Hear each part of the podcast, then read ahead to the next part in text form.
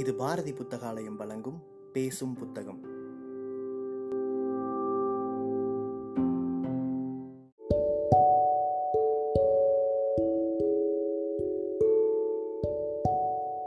Book day இணையதளத்தின் மூலமாக முன்னெடுக்கப்படும் வாசகர்களுக்கான வாசிப்பு போட்டியில் தேர்வான சிறுகதையை கேட்க இருக்கிறீர்கள்.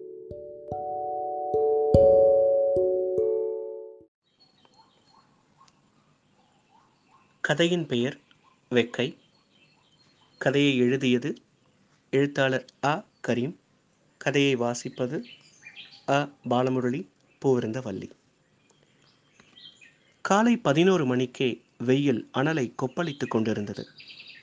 அவிநாசி சாலையின் இருபுறமும் இருந்த மரங்களை செம்மொழி மாநாட்டிற்கு புதிய சாலை அமைப்பதற்காக ஒரு மரத்தை கூட விட்டுவிடாது வெட்டி எறிந்து விட்டார் புண்ணியவான் ஒருவர். அமையப்போகும் புதிய சாலைக்கு துளி கூட சம்பந்தமில்லாத மரங்களை வெட்ட வேண்டாம் என்று பலர் கெஞ்சிய போதும் கூட ஒப்பந்தக்காரர் எதனையும் காதில் போடாமல் வெட்டியதில் வெயிலுக்கோ மழைக்கோ ஒதுங்கக்கூட இடமில்லாதவாறு சாலை அசோகனற்று தெரிந்தது. மே மாதமானதால் சாலையில் காணல் நீர் வற்றாத ஜீவநதியாய் ஓடிக்கொண்டிருக்கிறது. உதகமண்டலத்திற்கு சுற்றுலா செல்வதற்காக கவர்னர் பன்னிரண்டு மணிக்கு அவினாசி சாலையை கடப்பதால் அவருக்கு பாதுகாப்பு ஏற்பாட்டிற்காக அனைத்து சிக்னல் நிறுத்தத்திலும் காவல்துறை அதிகாரிகள் கையில் வாக்கி டாக்கி கருவியோடு ஆங்காங்கே நிறுத்தப்பட்டிருந்தனர். நூறடி தூரத்திற்கு இரு காவலர் என்ற விகிதத்தில் சாலை நெடுகிலும் காக்கை உடைகளாக தெரிந்தது. அடிக்கும் வெயிலில் சிலர் பெருத்த தொப்பையோடும் சிலர் இறுகிய உடலோடும் கடமை தவறாத சௌத்ரி போல் விரைப்பாய் நின்றிருந்தனர். அவர்கள் முகத்திலிருந்து வடிந்த வியர்வைகள் தூறல் விழுந்தது போல் சட்டை முழுக்க ஆங்காங்கே திரித்திருந்தது. வேகமாக போய்க் கொண்டிருக்கும் வாகனங்களை தவிர வேடிக்கை பார்க்க எதுவும் இல்லாத சாலையின் பக்கவாட்டிலிருந்த ஐந்து நட்சத்திர ஓட்டல் முன்பு வியர்வை வடிய கவர்னருக்காக காத்திருந்தாள் அவள். இருக்க போட்டிருந்த சீருடை அந்த வெயிலில் அவஸ்தை ஏற்படுத்துவதாக இருந்தது. கொஞ்சம் கூட கருணை இல்லாமல் வெயில் மண்டையை பிளந்து கொண்டிருந்தது. இறக்கிவிட்ட இடத்திலிருந்து ஒரு சில அடிகள் நகர்ந்தாலும் செய்யக்கூடாத மாபாதக செயலை செய்தது போல கடுமையாக திட்டும் ஆய்வாளர் பௌர்ணமி நிலவனை நொந்து கொண்டு சுவற்றி தலையை முட்டு கொடுத்து நின்று கொண்டிருந்தாள். காவலர் பயிற்சி முடித்து ஆயுதப்படையில் பணியமர்த்தப்பட்டு முதன் முதலாக வேலைக்கு சேர்ந்த புதிதில் ஆய்வாளர் பெயர் கேட்டு அவளே ஒரு உருவம் வரைந்தாள். பெயருக்கும் உருவத்திற்கும் எப்போதும் சம்பந்தமில்லை என்பதை அவரை நேரில் பார்த்த அப்பொழுதுதான் உணர்ந்தாள். வெள்ளைச்சாமிகள் எப்போதும் வெள்ளையாக இருப்பதில்லை என்பதைப் போல பௌர்ணமி நிலவன் வந்து நின்றபோது திக்கென்று அவளுக்கு இருந்தது. பின்னாட்களில் ச்சே அதெல்லாம் தப்பு என்று தவிர்த்தாலும் சில நேரம் அவளை அறியாமல் சிரிப்பு வந்துவிடும். ஓட்டலின் ஓரத்தில் வைக்கப்பட்டிருந்த மூங்கில் மரத்தின் சிறுநிழல் சுவரில் இறங்கியிருந்தது. தலைக்கு மட்டுமே நிழல் கிடைக்கும் அளவு மரம் தழைத்திருந்தது நிழல் மீது தலை சாய்த்து நின்று கொண்டிருந்தாள். அந்த ஓட்டலுக்குள் வரும் கார்களுக்கு சல்யூட் அடித்தபடி வாயிற்கதவில் ஓட்டல் காவலாளி நின்று கொண்டிருந்தான் அவன் இறக்குமதி செய்யப்பட்ட பொம்மை போல நேபாளிய முகத்தோற்றத்தில் இருந்தான். அவனுக்கு சுமார் முப்பது வயது இருக்கும் அவன் நிற்கும் இடத்தில் அவனுக்கு மட்டுமே அளவாக கொஞ்சம் நிழல் இருந்தது. அருகில் காவலாளி கூண்டு இருந்தது அங்கு போய் ஒதுங்கி நிற்கலாம் என்றால் கடுகடுப்பான ஆய்வாளர் முகம் முன்னே வந்து போனது. போனாலும் அங்கே நிற்க வாட்ச்மேன் விடுவானா என்ற தயக்கமும் அவளுக்கு இருந்தது. அந்த சாலையை பன்னிரண்டு மணிக்கு கடக்கும் கவர்னருக்கு பத்து மணிக்கே எல்லா இடத்திலும் காவலர்களை ஆய்வாளர் இறக்கிவிட்டிருந்தார் ஜீப்பில் வந்து இறங்கியவள் நிழலுக்கு எங்கே ஒதுங்கி நிற்க வேண்டும் என்று சுற்றுமுற்றும் பார்த்தாள். வெறும் கட்டிடங்கள் மட்டுமே தெரிந்தது. பெயருக்கு கூட சின்ன மரங்கள் இல்லை. கவர்னர் கடக்கும்போது ஒரு சல்யூட் அடிக்க வேண்டும். அவ்வளவுதான் அவளுக்கான வேலை. அவளுக்கு தெரிந்து எந்த தலைவர்களும் கடைநிலை காவலர்கள் அடிக்கும் சல்யூட்டிற்கு மரியாதை செய்ததாய் நினைவில்லை. அதிசயமாக ஒரு சிலர் சின்ன புன்முறுவலை கொடுப்பார்கள். மற்றபடி தெருவில் நிறுத்தி வைக்கப்பட்ட சல்யூட் அடிக்கும் பொம்மைகள் என்பதுதான் நாம் என்பது அவளின் முடிவு. நேரம் செல்ல செல்ல வெயில் ஏறிக்கொண்டே போனது. கண்ணு கெட்டிய தூரம் வரை எந்த கடைகளுமே இல்லை. எல்லாம் பெரிய பெரிய நிறுவனங்கள் வங்கிகள் தூரத்தில் தெரியும் இழுத்து மூடப்பட்ட பெரிய வீடுகள். சின்ன கடையோ இல்லை டீ கடையோ இருந்தாலாவது கொஞ்சம் தண்ணி கேட்டு குடிக்கலாம். அதுக்கு கூட இங்கே வக்கில்ல என்று சுற்றியும் பார்த்துவிட்டு புலம்பினாள். வெயிலுக்கு ஆள் நடமாட்டமும் பெரியதாக இல்லை. ஏதோ பாலைவனத்தில் தனியாக விடப்பட்ட ஒட்டகத்தைப் போல நின்றிருந்தாள். தூரத்தில் ஆம்புலன்ஸ் சத்தம் கேட்டது. நொடிகள் கூட விரயம் செய்ய தயாராக இல்லை என்பதைப் போல இரண்டு பைக் ஆசாமிகள் நெஞ்சில் அடித்து கதறிக்கொண்டே வந்த ஆம்புலன்ஸின் பின்னால் அதே வேகத்தில் ஹாயாக பின்தொடர்ந்தனர். அதை பார்த்த அவளுக்கு வெயிலின் வெக்கையில் கடுப்பாகி அவசரத்துக்கு பிறந்ததுங்க பின்னாலே ஏறிட்டு போய் எரிஞ்சு போக தெரியுதுங்க என்று முணுமுணுத்தாள். கல்லூரி காலத்தில் அவளின் ஓட்டம் மின்னல் போல இருக்கும். அதில் அவளின் தீராத உழைப்பும் இருந்தது. கல்லூரி படிப்பை முழுவதுமாக முடித்திருந்தால் நேரடியாக உதவி ஆய்வாளர் ஆகியிருக்கலாம். அவசரப்பட்டு இரண்டாம் ஆண்டு படிக்கும்போதே காவலர் தேர்வில் கலந்து கொண்டு தேர்ச்சி பெற்றவள் ஆயுதப்படையில் பணியமர்த்தப்பட்டாள். வேகமாக ஜீப்பில் வந்து இறங்கி துப்பாக்கியை சுழட்டி ரவடிகளை அடக்கிய கனவுகள் எல்லாம் அவளுக்கு இப்போது வருவதே இல்லை. கனவு வேறு வாழ்க்கை வேறு என்று களத்திற்கு வந்த பின்புதான் உணர்ந்தாள். ஊருக்குள் கோவில் திருவிழா முதல் அரசியல் கட்சிகள் போராட்டம் வரை எல்லாவற்றிற்கும் இருபத்தி நான்கு மணி நேரமும் தயாராக இருக்க வேண்டும் என்ற விதி பணியில் சேர்ந்த பின்புதான் அவளுக்கு தெரியும். ஊருக்குள் எங்காவது கலவரம் என்றால் அவளுக்குள் கலவரம் தொற்றிக்கொள்ளும். எப்போது வீடு திரும்புவோம் என்று யாருக்குமே தெரியாது. சில நாட்கள் ஐந்து நாட்கள் கூட ஆகும்.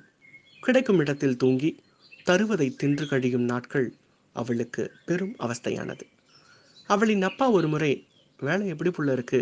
என்று கேட்டதற்கு சங்கடமும் இல்லை சந்தோஷமும் இல்லை. ஏன்? வேலை கடுமையாக இருக்கா? எங்கே எப்படி நடந்தவன்னு சரியாக புரிய மாட்டேங்குது. சாதி கலவு நடக்கும் ஊரில் பாதுகாப்பு போனால் நிம்மதியாக தண்ணி வாங்கி குடி கூட பயமாக இருக்குது இங்கே தண்ணி குடித்தா அந்த சாதிக்காரங்க சந்தேகப்படுவாங்க. அங்கே குடித்தா இந்த சாதிக்காரங்க சந்தேகப்படுவாங்களோன்னு பயந்து பயந்து குடிக்க வேண்டியிருக்கு. என்று அவள் சொல்லும்போது தான் அவள் சிரமம் அப்பனுக்கு புரிந்தது. சில நேரம் மனசாட்சிக்கு விரோதமாக வேலை செய்ய வேண்டியிருக்கு. ஒரு மாதமாக தண்ணி வரலன்னு கேட்டு ரோட்டுக்கு வந்தவங்கள கண்டமேனி கடிக்க சொல்கிறாங்க சில நேரம் தரையிலையும் பல நேரம் அதிகாரிகளுக்கு பார்க்குறாங்கன்னு தலையிலையும் அடிக்க வேண்டியிருக்கு என்று பெருமூச்சு இழுத்து விட்டார். எங்களுக்காவது உள்ள சின்ன பச்சாதாபம் இருக்கும். ஆனால் ஆம்பளை போலீஸுங்க மாட்டடிக்கிற மாதிரி படிக்கிற பிள்ளைங்களையும் அடிப்பாங்க. எல்லாம் தலையெழுத்துன்னு சகிச்சுட்டு புழக்க பார்க்க வேண்டியதாக இருக்கு என்றாள். எது எப்படியோ எட்டு வருஷமா காலத்தை ஓட்ட ஸ்டேஷன் டியூட்டி போட்டு நிம்மதியாக உட்காந்துடலாம் என்றாள். ஆனாலும் அவளுக்கு காவல் நிலைய மாறுதல் கிடைக்காமல் தள்ளிக்கொண்டே போனது. பள்ளிக்கூட விளையாட்டு போட்டியில் எப்போதுமே முதல் மாணவியாக வந்ததினால் பள்ளியின் தலைமை ஆசிரியர் உன்ன மாதிரி வேகமாக வர்ற பொண்ணுங்க தான் போலீஸ்க்கு போகணும். நீ அதுக்கு தகுதியான ஆள். பேசாம நீ போலீஸ்க்கு வேலைக்கு போமா? என்று தட்டி கொடுத்ததில் துளிர்விட்ட போலீஸ் ஆசை. தொலைக்காட்சியில் போலீஸ் காட்சி வந்தால் தானே வருவதாக பகல் கனவு காணும் அளவு போலீஸ் பைத்தியம் பிடித்தவளானாள். பொட்டபுள்ளியை போலீஸ் வேலைக்கு அனுப்புனா சரிப்பட்டு வராது என்று அவள் அம்மா புலம்பிய போது அப்பா தான் அவளை நம்பிக்கை கொடுத்து அனுப்பி வைத்தார். சில நாட்களிலேயே ஏன்டா இங்கே வந்து மாட்டி தொலைச்சோம்? என்று சொல்லும் அளவு வெறுத்து போனாள். அதிகாரிகள் தரும் பல்வேறு இம்சைகள் அவளை மனச்சுருவுக்கு உள்ளாக்கியது. சிலவற்றை யாரிடமும் சொல்ல முடியாத அளவு மன நெருக்கடியை சந்தித்தாள். குடும்பத்தின் பொருளாதார நெருக்கடி வேலையை உதறி தள்ளிவிட்டு போக முடியாதபடி தடுத்து நிறுத்தியது. அவளைப் போலவே பலரும் அவஸ்தைப்படுவதை அவளும் அறிவாள். இன்னைக்கு சீக்கிரமா வந்துருமா? கடைக்கு போய் சாப்பிடலாம். ரொம்ப நாளாச்சு என்று அவள் குழந்தை சொன்னது காதில் கேட்டுக்கொண்டே இருந்தது. அவள் கேட்கும் ஒவ்வொரு முறையும் நாளைக்கு கண்டிப்பாக போகலாம் என்று தள்ளி போடுவதே வாடிக்கையாகிவிட்டது. இன்னைக்கு இத்தோட வேலை முடிந்தது என்று நினைக்கும்போது அடுத்த வேலை தயாராக இருக்கும். காலை கிளம்பும்போது கண்டிப்பாக இன்னைக்கு வந்துடுறேன் என்று சொல்லிவிட்டு தான் வந்தாள். குழந்தையின் நினைவு வரும்போதெல்லாம் அடிக்கும் வெக்கையில் நாசமாக போன கவர்னர் சீக்கிரம் வந்து தொலைக்க மாட்டேன்றான். அவன் ஊட்டியில் போய் சல்சா பண்ணால் நாம வெயிலில் குண்டி காயணும் என்று வாயில் வந்தபடியெல்லாம் முணுமுணுத்து கொண்டிருந்தாள். ஒழுக்கமாக பாலும் கொடுக்கல சோறும் கொடுக்கறதில்ல என்று புலம்பினாள். அவளுக்கு அந்த விசனம் இருந்து கொண்டே இருந்தது. அவள் குழந்தைக்கு ஆறு மாதம் மட்டுமே தாய்ப்பால் கொடுத்தாள். பிரசவ விடுப்பு அவ்வளவுதான் கிடைத்தது. எப்படியும் ஒருவரிடம் கொடுக்கலாம் என்று முயற்சி செய்து எப்போது வேலை முடியும் என்று வரையறை இல்லாமல் போகவும் அதுவரை மார்பில் பால் தங்கி கெட்டியாகி உயிர் போன அவஸ்தையில் வேறு வழி இல்லாமல் நிறுத்தினாள். அந்த ஆதங்கத்தையும் அவ்வப்போது திட்டி தீர்த்து விடுவாள். ஒவ்வொரு பத்து நிமிடத்திற்கு ஒரு முறையும் அவளின் நெஞ்சு வரை இருந்த நிழல் கொஞ்சம் கொஞ்சமாக மேலே ஏறியது. சூரியன் உச்சந்தலை நோக்கி நகர்ந்து நகர்ந்து வந்தது. கவர்னர் வருவதற்கான எந்த அறிகுறியும் இதுவரை இல்லை. வெகு நேரம் நின்றவளின் கால்கள் வலிக்க ஆரம்பித்தது. ஒதுங்கி உட்காரக்கூட இடமில்லாத அளவு நடைபாதை கட்டிடங்களோடு இணங்கி இருந்தது சுவரில் ஏறிய நிழல் மேலே ஏற ஆரம்பித்தது.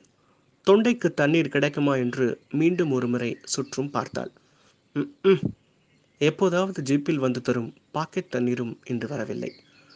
கவர்னர் பாட்டுக்கு வந்தால் போக வேண்டியது தானே? மற்றவங்களை எதுக்கு லோல் பட வைக்கணும்? நூறு அடிக்கு ஒரு போலீஸ் நின்று பாதுகாப்பாக தான் துறை போவாரோ? அப்படி என்ன துறையை மக்க கடிச்சா முழுங்க போகிறாங்க நல்லது பண்ணால் பாராட்டுவாங்க. நார பழப்பு பண்ணால் நாக்கப்படுங்கிற பிடுங்கின மாதிரி தான் கேட்க தான் செய்வாங்க. வெயிலின் வெக்கையில் வாயில் வந்ததெல்லாம் திட்ட ஆரம்பித்தாள். ஹோட்டலுக்கு வருகின்றவர்களை சல்யூட் அடித்து வரவேற்கும் காவலாளி அவ்வப்போது இவளையும் கவனித்தான். அவனின் பார்வைக்கு அர்த்தம் புரிந்ததைப் போல இவளும் ஆமா ராசா நீயும் நானும் ஒன்று ரெண்டு பேர் வாயிலையும் மண்ணு என்று முணுமுணுத்தாள். அவனின் பார்வையிலிருந்து திரும்பி நீ அரசாங்க வாட்ச்மேன் நான் ஹோட்டல் வாட்ச்மேன் அதான் நினைக்கிற? எல்லாம் தெரியும் என்பதை மனதுக்குள் நினைத்து கொண்டு வேகமாக போன சைரன் ஒழித்த போலீஸ் ஜீப்பை பார்த்தாள். அப்பாடா அந்த ஆள் வரப்போகிறான் என்ற நிம்மதி பெருமூச்சு விட்டாள். கவர்னர் முதல்வர் வருவதற்கு முன்பு வாகனச் சீரமைப்பை நினைவூட்ட முன்னோட்டமாக சைரன் ஜீப் வரும் மரபை காவல் அதிகாரிகள் செய்தார்கள். சூரியன் நடுவானில் வந்தது. முன்பை காட்டிலும் உடல் வெக்கை அதிகமாக இருந்தது. அவளது இரண்டு கைகளின் உள்பக்கத்திலும் சீருடை நன்றாகவே வியர்வையில் நனைந்திருந்தது. இறுக்கமான உடை ஷூ தொப்பி என்று காற்றோட்டமில்லாத அறைக்குள் வைத்திய பூட்டிய தண்டனை கைது போல உணர்ந்தாள். வெயிலின் கடுமை கூட கூட பௌர்ணமி நிலவனும் கவர்னரும் அவள் வாயில் உதிரும் நல்ல வார்த்தைகளால் சிறப்பாக அலங்கரிக்கப்பட்டார்கள். நின்று கொண்டே இருந்ததில் அவளின் உடல் தளர்ந்து போனது. காலையில் கிளம்பும் போது சிறுநீர் கழித்தவள் ஐந்து மணி நேரமாகியும் கழிக்காமல் இருந்தது அடுத்த அவஸ்தையாக மாறியது. இன்னும் கொஞ்ச நேரம் பொறுத்துக்கோ. கிளம்பிடலாம் என்று தன்னைத்தானே தேற்றினாள். சிறிது நேரம் சமாளித்தவள் அதற்கு மேல் சமாளிக்க முடியாமல் இரண்டு கைகளை அழுத்தி பிடித்தாள். கொஞ்ச நேரம் சிரமம் இல்லாமல் இருந்தவளுக்கு மீண்டும் கூடியது முழு சக்தி கொடுத்து பூமியை அழுத்தினாள். பூமி அரிசி அளவு கூட நகராமல் அங்கேயே இருந்தது. அவள் நிற்கும் இடத்திலிருந்து நான்கடி முன்னும் பின்னுமாக நடந்தாள். என்னை விடுதலை செய் என்பதைப் போல் உள்ளே ஒரு போராட்டம் நடந்து கொண்டிருந்தது. ரோட்டில் போக சொன்னால் மயிலைய போகிறது யாருக்கோ பதில் கூறினாள். அவளின் கண்களில் நீர் தேங்க ஆரம்பித்தது. அவள் உடலை அங்கும் இங்கும் அசைத்து என்னவெல்லாமோ செய்து பார்த்தும் முடியவில்லை. ஓட்டல் காவலாளி அவளை பார்த்தான். அது அவளுக்கு கூடுதல் எரிச்சல் ஊட்டுவதாக இருந்தது. அவள் படும் இம்சை தெரியாமல் அவளை ரசிப்பதை அவளால் சகிக்க முடியவில்லை. அவன் ரசிக்கிறானா? பரிதாபப்படுகிறானா? என்று விளங்கவில்லை. இவளின் அவசரம் அவனுக்கு புரிய வாய்ப்பில்லை. கவர்னர் வரவேண்டிய நேரம் கடந்தும் வராமல் இருந்ததால் அவருக்கு முன்பை காட்டிலும் கூடுதல் அபிஷேகம் நடந்தது. தான் சின்ன வயதிலிருந்து கேட்ட அனைத்து நல்ல வார்த்தைகளும் அன்று பார்த்து அவளுக்கு நிற்காமல் நினைவுக்கு வந்தது. இருக்கும் கோபத்தில் யாரையாவது அடித்தால்தான் அவளுக்கு நிம்மதி கிடைக்கும் அளவு கோபம் தலைக்கேறி இருந்தது அவன் பார்க்காத போது இரண்டு முறை அந்த ஓட்டலின் மதில் சுவரை தட்டினாள். அப்போதும் உள்ளே சமாதானம் ஏற்படவில்லை.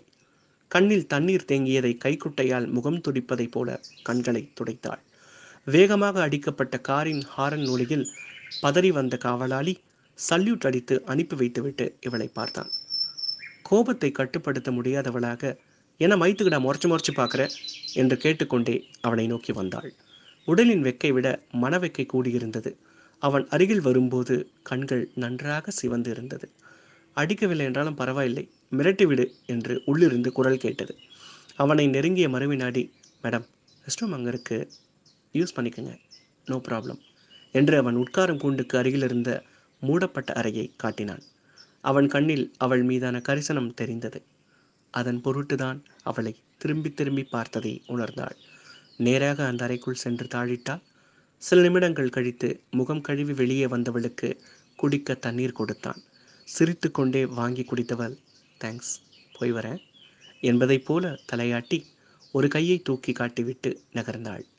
சிரித்துக்கொண்டே அவனும் சல்யூட் அடித்தான்.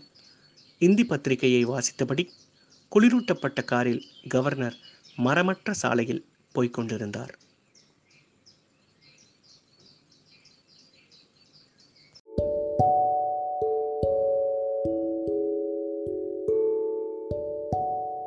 சிறுகதையை கேட்ட வாசகர்கள் தங்களுடைய கருத்துக்களை மறக்காமல் அனுப்பி வைங்க.